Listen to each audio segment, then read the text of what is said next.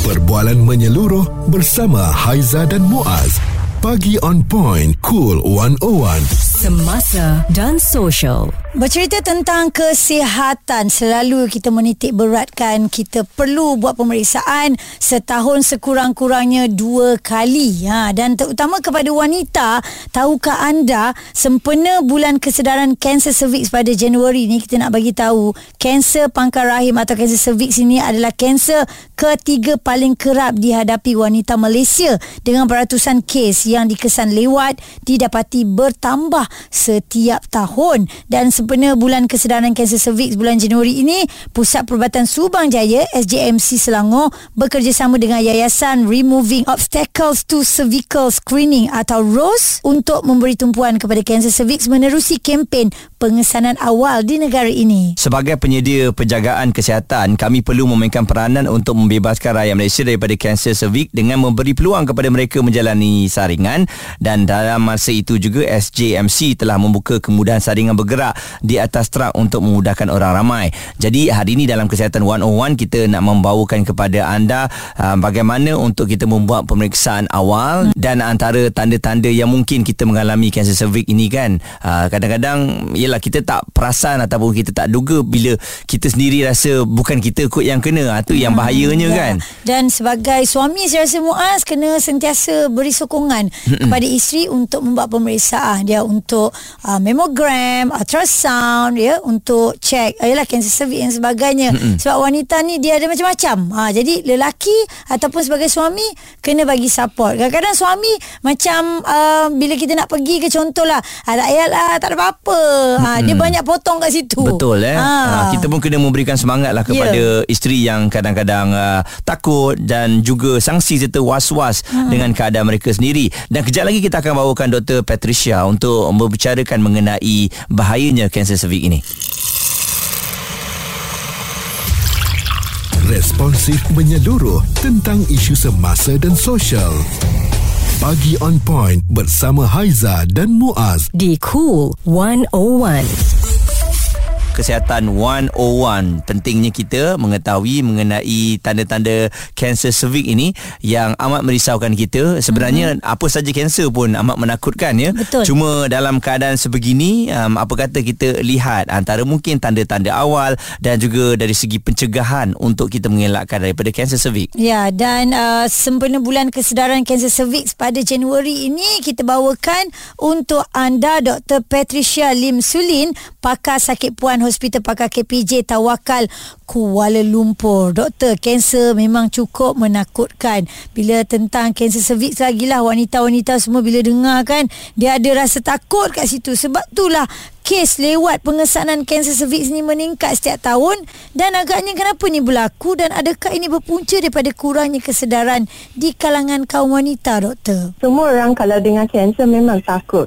sebenarnya kalau kita tengok statistik ya saya sebut sikit statistik kanser cervix atau kanser pangkal rahim merupakan kanser nombor empat di Malaysia di kalangan wanita dan kalau kita tengok kan uh, antara golongan wanita berusia 15 tahun hingga 44 tahun dia hmm. adalah nombor dua. Oh. Jadi saya memang setuju kesedaran memang kurang tapi lebih daripada tu terutamanya pada zaman social media ni saya rasa ada ramai wanita yang khawatir nak buat saringan. Dia macam terasa macam kalau saya tak saring saya tak tahu. Jadi saya uh, tak adalah uh, akan dapat kanser pangkal hmm. rahim atau kanser cervix selain daripada tu saya rasa um, pemikiran seseorang yang tak rasa dia berisiko. Mungkin dia tak ada sejarah keluarga kanser cervix dalam keluarga dia hmm. atau mungkin mereka berasa oh tanda-tanda semua ni faktor-faktor uh, risiko saya tak ada. Jadi saya tak perlu saring. Hmm. Uh, di samping tu saya rasa sikap uh, penduduk Malaysia mungkin mereka tak uh, mengutamakan sikap nak melindungi diri health promotion mm-hmm. dan nak uh, prevent uh, apa-apa um, penyakit yang boleh jadi Lebih awal itu ya? mm-hmm. uh, jadi itu sangat kurang di kalangan penduduk di luar bandar pula saya rasa mungkin ke, um, kekurangan kesedaran adalah satu tapi salah satu mungkin mereka kekurangan akses. Ya. Yeah. Hmm. Ah tapi jadi tak kurang juga dengan malu sebenarnya kan doktor? Ya, malu tu memang ada, khawatir tu memang ada. Mereka selalu takut kalau nak berdepan dengan pakar sakit pun memang sangat takut. Tapi di Malaysia kita memang sangat-sangat bertuah sebab uh, sistem kesihatan kita memang maju. Kita ada akses di merata-rata tempat untuk membuat saringan kanser cervix. Sebenarnya seseorang wanita boleh walk in kepada klinik kesihatan uh, ki, uh, ibu dan anak, uh, klinik swasta biasa, hospital biasa dan pertubuhan Rose juga ada yang menjalani uh, program-program di tempat-tempat awam dan juga tempat beribadat. So Okey. saya di akses memang ada. Ha, ha, dan doktor ada juga persepsi lah ah, Kami ni tak kahwin lagi Jadi ah, tak mungkin lah kena ada kanser ni Tak payahlah buat cek Adakah benda tu salah doktor? Uh, sebenarnya risiko untuk dapat kanser cervix untuk seseorang yang belum kahwin lagi dan belum ada hubungan seks tu memang kurang tetapi mereka tidak uh, nak dikatakan mereka tidak akan ada tu susah. Hmm. Uh, kalau seseorang wanita tu memang dalam uh, zaman reproduktif mereka eloklah untuk buat saringan sekurang-kurangnya lah. Hmm. Hmm. Sekurang-kurangnya setahun berapa kali doktor? Uh, kalau kita tengok uh, di negara kita, kita tidak ada lagi sistem recall dengan sistem reminder yang maju macam di negara maju. Mereka akan hantar reminder card, mereka akan hmm. call. So di Malaysia memang kita tak ada sistem sebegitu. Jadi saya nasihatkan dalam setahun hingga tiga tahun untuk buat saringan. Uh, di samping itu kalau test tu nama dia pap smear dengan HPV screening. Hmm. Kalau test tu normal kita kita boleh ikut jangka masa itu. Tetapi hmm. kalau dia tak normal mungkin memerlukan rawatan yang awal atau saringan yang lagi kerap. Suara serta informasi semasa dan sosial bersama Haiza dan Muaz. Pagi on point. Cool 101. Januari adalah bulan kesedaran kanser cervix. Bahaya kanser cervix ini yang kita bawakan supaya wanita sentiasa alert dengan kesihatan masing-masing. Dr. Patricia, pakar sakit puan Hospital Pakar KPJ Tawakal Kuala Lumpur masih lagi bersama dengan kita. Doktor, kanser cervix ini dikenali sebagai pembunuh senyap namun ada beberapa tanda yang dapat dikenal pasti lebih awal, doktor. Sebenarnya memang pembunuh senyap tetapi memang ada beberapa tanda yang kita boleh kenal pasti dan dapatkan rawatan.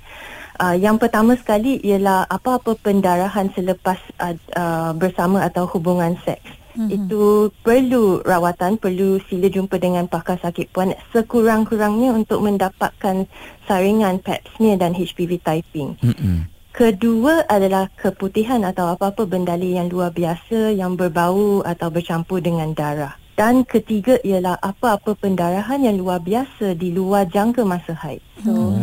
Jadi kalau ada tiga-tiga tanda sebegini, sila berjumpa dengan pakar sakit puan dan sila dapatkan saringan. Hmm untuk mengenal pasti dan memastikan ini adalah bukan disebabkan oleh kanser cervix. Okey, maknanya dari situ dah boleh tahu lah doktor eh nampak pelik je dah kena terus pergi ya.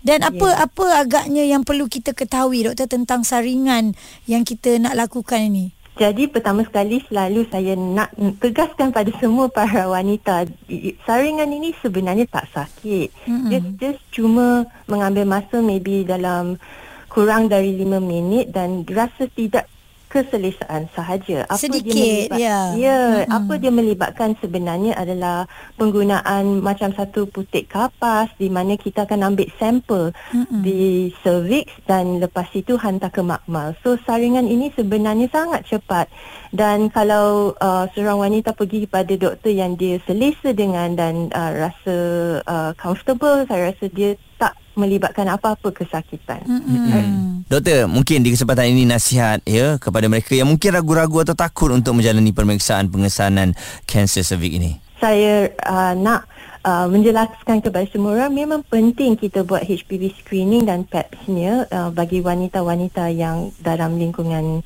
uh, 30 ke atas Uh, dan yang lebih penting daripada saringan sebenarnya adalah untuk melindungi diri sendiri.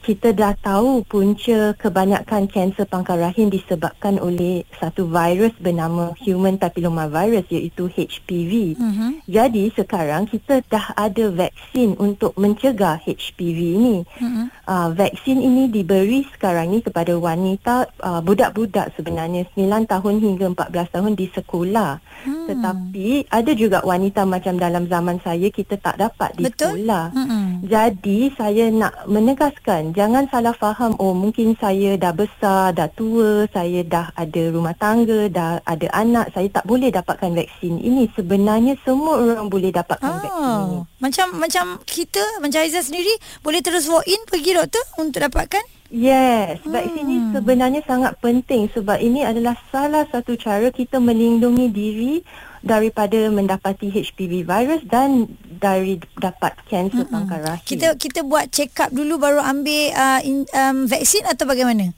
Vaksin sebenarnya boleh uh, didapati uh, begitu sahaja. Mm-hmm. So, vaksin adalah salah satu komponen untuk melindungi diri. Tetapi jangan salah faham. Ada wanita yang dia salah faham. Dia ingat saya dah vaksin, saya tak perlu buat saringan. Mm. Dia sebenar, sebenarnya uh, bergading bahu. Dua-dua kena buat. Ya. So, habiskan vaksin. Mm-hmm. Lepas itu saring uh, pada... Te- Uh, apa tu waktu yang se, uh, sepatutnya mm-hmm. dan ini adalah salah satu cara kita memekasakan uh, diri sendiri sebagai wanita. Betul. Baik. Dr. Patricia, pakar sakit puan Hospital Pakar KPJ Tawakal Kuala Lumpur bersama mm-hmm. dengan kita. Jadi sempena uh, kempen kesedaran ini kita harapkan ya penerangan dan juga perkongsian ini harus dipanjangkan uh, lagi, dikongsikan bersama dengan sahabat-sahabat yang lain. Betul. Sebab memanglah Haizah saya rasa yalah bukan saja wanita lah lelaki pun apa saja nak buat mm-hmm. uh, apa pemeriksaan ni tentang diri kita Ya. takut bila kita ni sihat tiba-tiba nak buat pemeriksaan kita rasa macam kita sakit. Ha-ha. kan Dia- kita rasa Sebenarnya- macam kalau kita buat pemeriksaan tu kemungkinan kita akan sakit.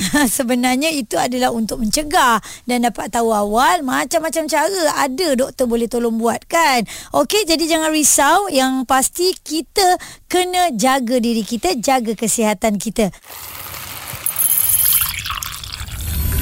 Perbualan menyeluruh bersama Haiza dan Muaz. Pagi on point, cool 101. Semasa dan social.